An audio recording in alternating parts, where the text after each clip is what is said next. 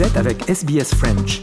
Retrouvez les rubriques sur sbs.com.au French. Bonjour à toutes et à tous. Aujourd'hui, nous allons discuter avec Nadir Dendoun. Il est journaliste, écrivain et réalisateur. Il est également français, algérien, mais aussi australien.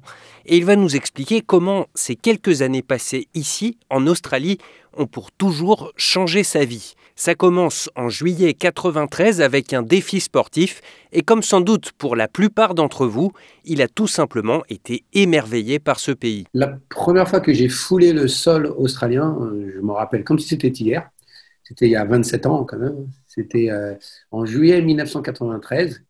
Je venais avec un ami et on venait faire un raid en vélo de Cairns jusqu'à Sydney, donc 3000 km le long de la côte c'était juste pour un voyage de trois mois, donc euh, je n'étais pas dans l'optique de rester vivre en Australie.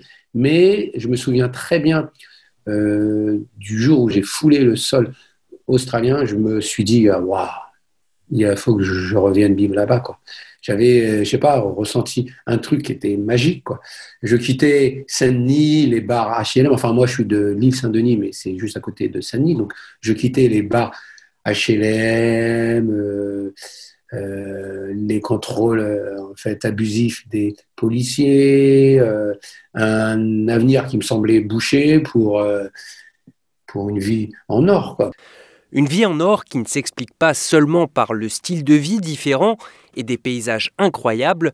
Pour Nadir, originaire d'une cité de banlieue parisienne, c'est surtout la première fois de sa vie qu'on le considérait comme un Français. C'était comme si on avait mis un coup de baguette magique euh, sur moi et où là, ici, j'avais un sentiment de pas du tout en fait appartenir à un pays parce que trop basané, parce que pauvre, parce que j'habitais dans un quartier populaire, j'arrive là-bas où les gens ils sont gentils, où j'ai des rapports normaux avec les gens, où la police me dit bonjour, où euh, euh, pour aller vite, je suis devenu un homme blanc quand je suis arrivé en Australie, où là-bas, il n'y avait pas les mêmes rapports, où euh, là-bas, là-bas, voilà, là-bas, en fait, euh, je n'étais pas vu comme un arabe.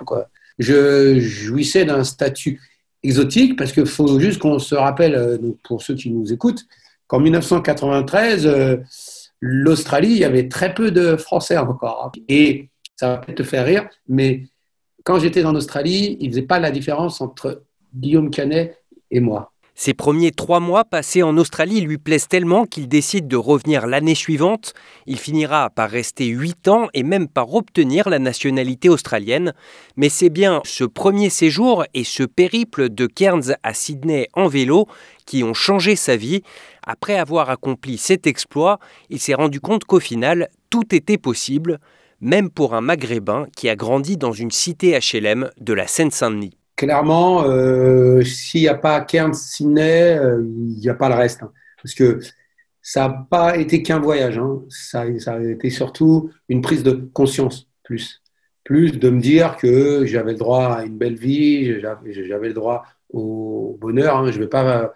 Je ne je vais pas tomber dans une victimisation ou dans du misérabilisme, mais, toute ma vie, moi, j'avais entendu que j'étais une sous-merde, que j'allais rien faire, que j'étais capable de rien, que ça, que ça ne rien de me battre et tout ça. Quoi. Et là-bas, il y a eu ce déclic où je me dis, bah, tiens, pour une fois, il y a un truc qui marche. Et donc, il y a eu euh, ces trois mois, ça n'a ça, été pas qu'un simple voyage. Ça a été une prise de conscience, ça a été une prise de confiance surtout, de, de, se dire que moi aussi, j'étais capable de faire plein, plein de choses. Et que, et que là, après, la preuve, c'est que je ne me suis pas arrêté. Quoi. Ça, c'est le moins qu'on puisse dire. Lorsqu'il quitte l'Australie en 2001, il entame pour le compte de la Croix-Rouge australienne un tour du monde en vélo pour la lutte contre le sida. Il va aussi plus tard gravir l'Everest et enfin se découvrir des talents d'artiste en tant qu'écrivain puis de réalisateur qui trouvent également leur origine dans cette expérience australienne. Ça m'a donné confiance pour faire d'autres choses, pour euh, faire des livres, pour faire des films. Parce que quand tu quand tu vas au bout de l'Everest pendant deux mois, quand tu en chies, eh ben pour, pour, pour tu vois, aller au bout d'un livre ou pour aller au bout d'un film, pour moi, c'est les mêmes, euh, un déclic. Quoi. C'est pas lâcher l'affaire, croire en, croire en soi, c'est juste prendre conscience que, que tu es capable, c'est tout. Donc, euh, je veux dire que ce. Et puis, ce voyage, ça m'a aussi permis de comprendre qu'en fait, j'étais français aussi, et que c'était Sartre qui disait qu'on est juif par le regard de l'autre, et ben ça marche quand tu es arabe, ça marche quand tu es noir, et que j'avais laissé les gens me dire que j'étais pas français parce que j'ai cette gueule et. Donc ouais, ça, ça a été un voyage. Il y a eu un avant et un après, ça c'est vraiment sûr. Parce que quand tu vis dans un quartier, tu entends beaucoup de discours négatifs. Moi, quand j'étais gamin, j'avais très vite euh, intégré le fait que j'allais pas y arriver, que ça ne servait à rien que je me batte, que c'était mort d'avance, mais parce que quand tu aussi grandis au milieu de gens qui n'ont pas de boulot, le chômage, la, délinquance, tout ça, violence et tout ça, ben, eh ben, tu finis par croire que tu peux être que ça. Et comment tu déconstruis ça dans ta tête? Comment tu décolonises ton esprit pour te dire non, j'en suis capable et je peux faire des trucs? Ça demande un vrai travail. Hein. C'est des trucs pas simples. Hein. C'est pas du, du jour au lendemain. Et moi, j'ai eu cette chance de faire des belles rencontres de croire que je suis arrivé où je suis arrivé juste par la force de mon travail, c'est faux. Il y a un facteur chance. Toute ma vie, j'ai eu des gens qui ont cru en moi, alors que la société ne croyait pas en moi. On va maintenant revenir un peu en arrière parce que Nadir Dendoun, effectivement, a gravi l'Everest, le plus haut sommet du monde. Il est le seul maghrébin à l'avoir jamais fait. Et le plus fou, c'est que lorsqu'il se rend au Népal en 2008, il n'a alors aucune expérience en alpinisme. Le plus haut sommet que j'avais fait, c'était la butte Montmartre, qui culmine à 120 mètres, je crois, comme ça. Non, c'est une blague, mais c'est vrai. Non, c'est vrai que j'avais jamais fait de montagne, mais encore une fois, je parlais de rencontre tout à l'heure. C'est euh, en fait aussi le fruit d'une rencontre. Hein. En 2001, 2002, là, je fais mon tour du monde à vélo, je passe par l'Inde, je passe par le Népal. Et quand je suis au Népal, je rencontre euh, un type avec qui je me lie d'amitié très vite, qui s'occupe de monter des expéditions sur l'Everest. Et, et, donc, on échange et tout ça. C'est un mec qui vient deux, trois ans plus tard à, Paris. Il m'envoie un mail et il, me demande si je peux lui trouver une chambre d'hôtel. Et comme nous, en Seine-Saint-Denis, on a le cœur sur la main, je lui dis, ben, si c'est pour deux trois jours, tu peux rester à, euh, à la maison. Quoi. Et c'est lui qui me met dans la tête que j'ai peut-être les dispositions physiques, voire mentales, d'aller gravir cette montagne. Mais il me dit, ce serait bien que je m'entraîne un peu avant. Donc entre 2003, 2004 et 2008, il me dit, euh, ce serait bien que tu fasses le Mont Blanc, le Kilimanjaro, euh, la Concagua et, d'autres montagnes. Et donc en début de 2008, il y a ce Népalais qui m'envoie un message et qui me demande, est-ce que tu es prêt alors pour venir faire l'Everest? On part dans trois mois. Et tout en sachant que lui est persuadé que j'ai déjà fait le Mont Blanc, le Kilimanjaro, la Concagua. Donc lui pense que je suis un, alpiniste aguerri. Et comme j'ai plus de boulot, sur un coup de tête, je lui dis OK. Euh. Un coup de tête, un coup de bluff, mais pas que.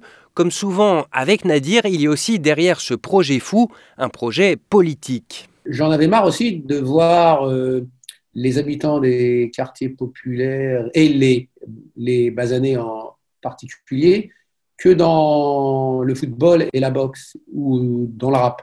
Tu vois, il y a très peu de basanés qui font de la musique classique, qui font du roller, qui font de la haute montagne, qui font du piano, tu vois, des... Enfin, alors que moi, je pars du principe qu'on a notre place partout. Hein. Donc moi, c'était plus un défi aussi de montrer ben, à tous ces gamins qui doutent ben, qu'on a notre place partout et qu'on peut être un basané euh, fils de pauvre, fils de prolétaire et donc euh, aller au sommet de l'Everest, voilà, faire de la haute montagne, faire des sports de riches aussi, c'est des, sports de riches, et c'est des sports de blancs, faut être honnête. Hein. Et donc ça, l'Everest, c'était aussi un joli pied de nez à une certaine élite qui nous méprise et qui nous voit euh, que dans des sports. Et puis, pour être honnête, c'était aussi d'aller foutre la merde un peu aussi. Quoi. Et je pense que j'ai bien réussi mon coup. Cet exploit, Nadir l'a raconté dans un livre qui a été adapté en 2017 au cinéma. Le film s'appelle L'Ascension. Vous pouvez le voir en Australie sur Netflix sous le titre The Climb. Le film a rencontré en France beaucoup de succès. Ce qui nous a plu, nous, c'est qu'il a marché dans les quartiers populaires, mais pas que dans les quartiers populaires. Il a aussi marché dans les petites villes, il a marché dans des petits villages où tu as des gens qui se sont reconnus parce que c'est pas qu'un mec de quartier qui, va gravir la. Tu vois, tu vois c'est, c'est, nous, on, a réussi à faire un film universel où, je te dis, tu as des gens qui vivent dans des petits villages de France où donc ils n'ont pas accès au bus, il y a leur école qui est loin, où il y a des déserts, euh, fait, il y a des déserts médicaux aussi. Quoi. Et ce qui se passe dans certains villages de France, c'est aussi ce qui se passe dans certains quartiers. Tu as un certain mépris de l'État qu'on voit dans les quartiers, mais qu'on voit aussi dans les villages. C'est pour ça que moi je dis souvent, ce qui se passe dans les villages et dans les petites villes de province, c'est en fait ce qu'on vit nous aussi. Quoi. Et le jour où il y aura une convergence des luttes, on ira bien. En attendant la convergence des luttes, Nadir Dendoun poursuit sa carrière de réalisateur. Son dernier documentaire, intitulé Des figues en avril, raconte l'histoire de sa mère. J'ai aussi réalisé en 2018 un film qui a bien marché en France. C'est un film documentaire qui raconte le parcours de ma mère. Donc ma mère, Messaouda, 84 ans là, euh, immigrée kabyle, hein, qui, a vécu, qui est en France depuis 1960.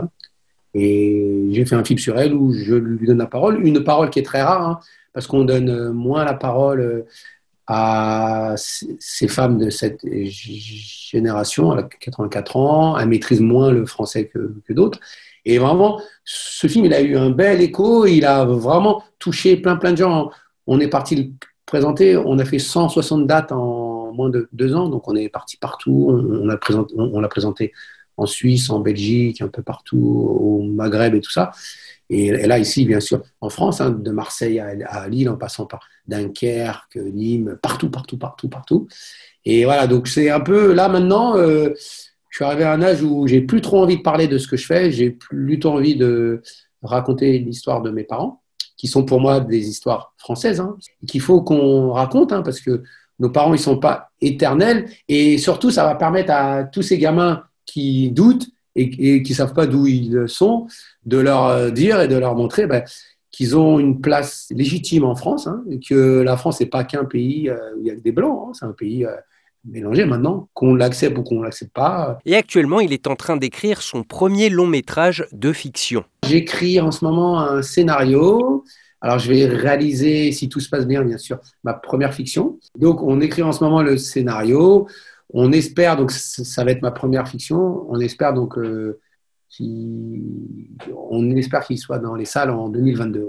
Et d'ici 2022, qui sait, Nadir reviendra peut-être passer quelque temps en Australie.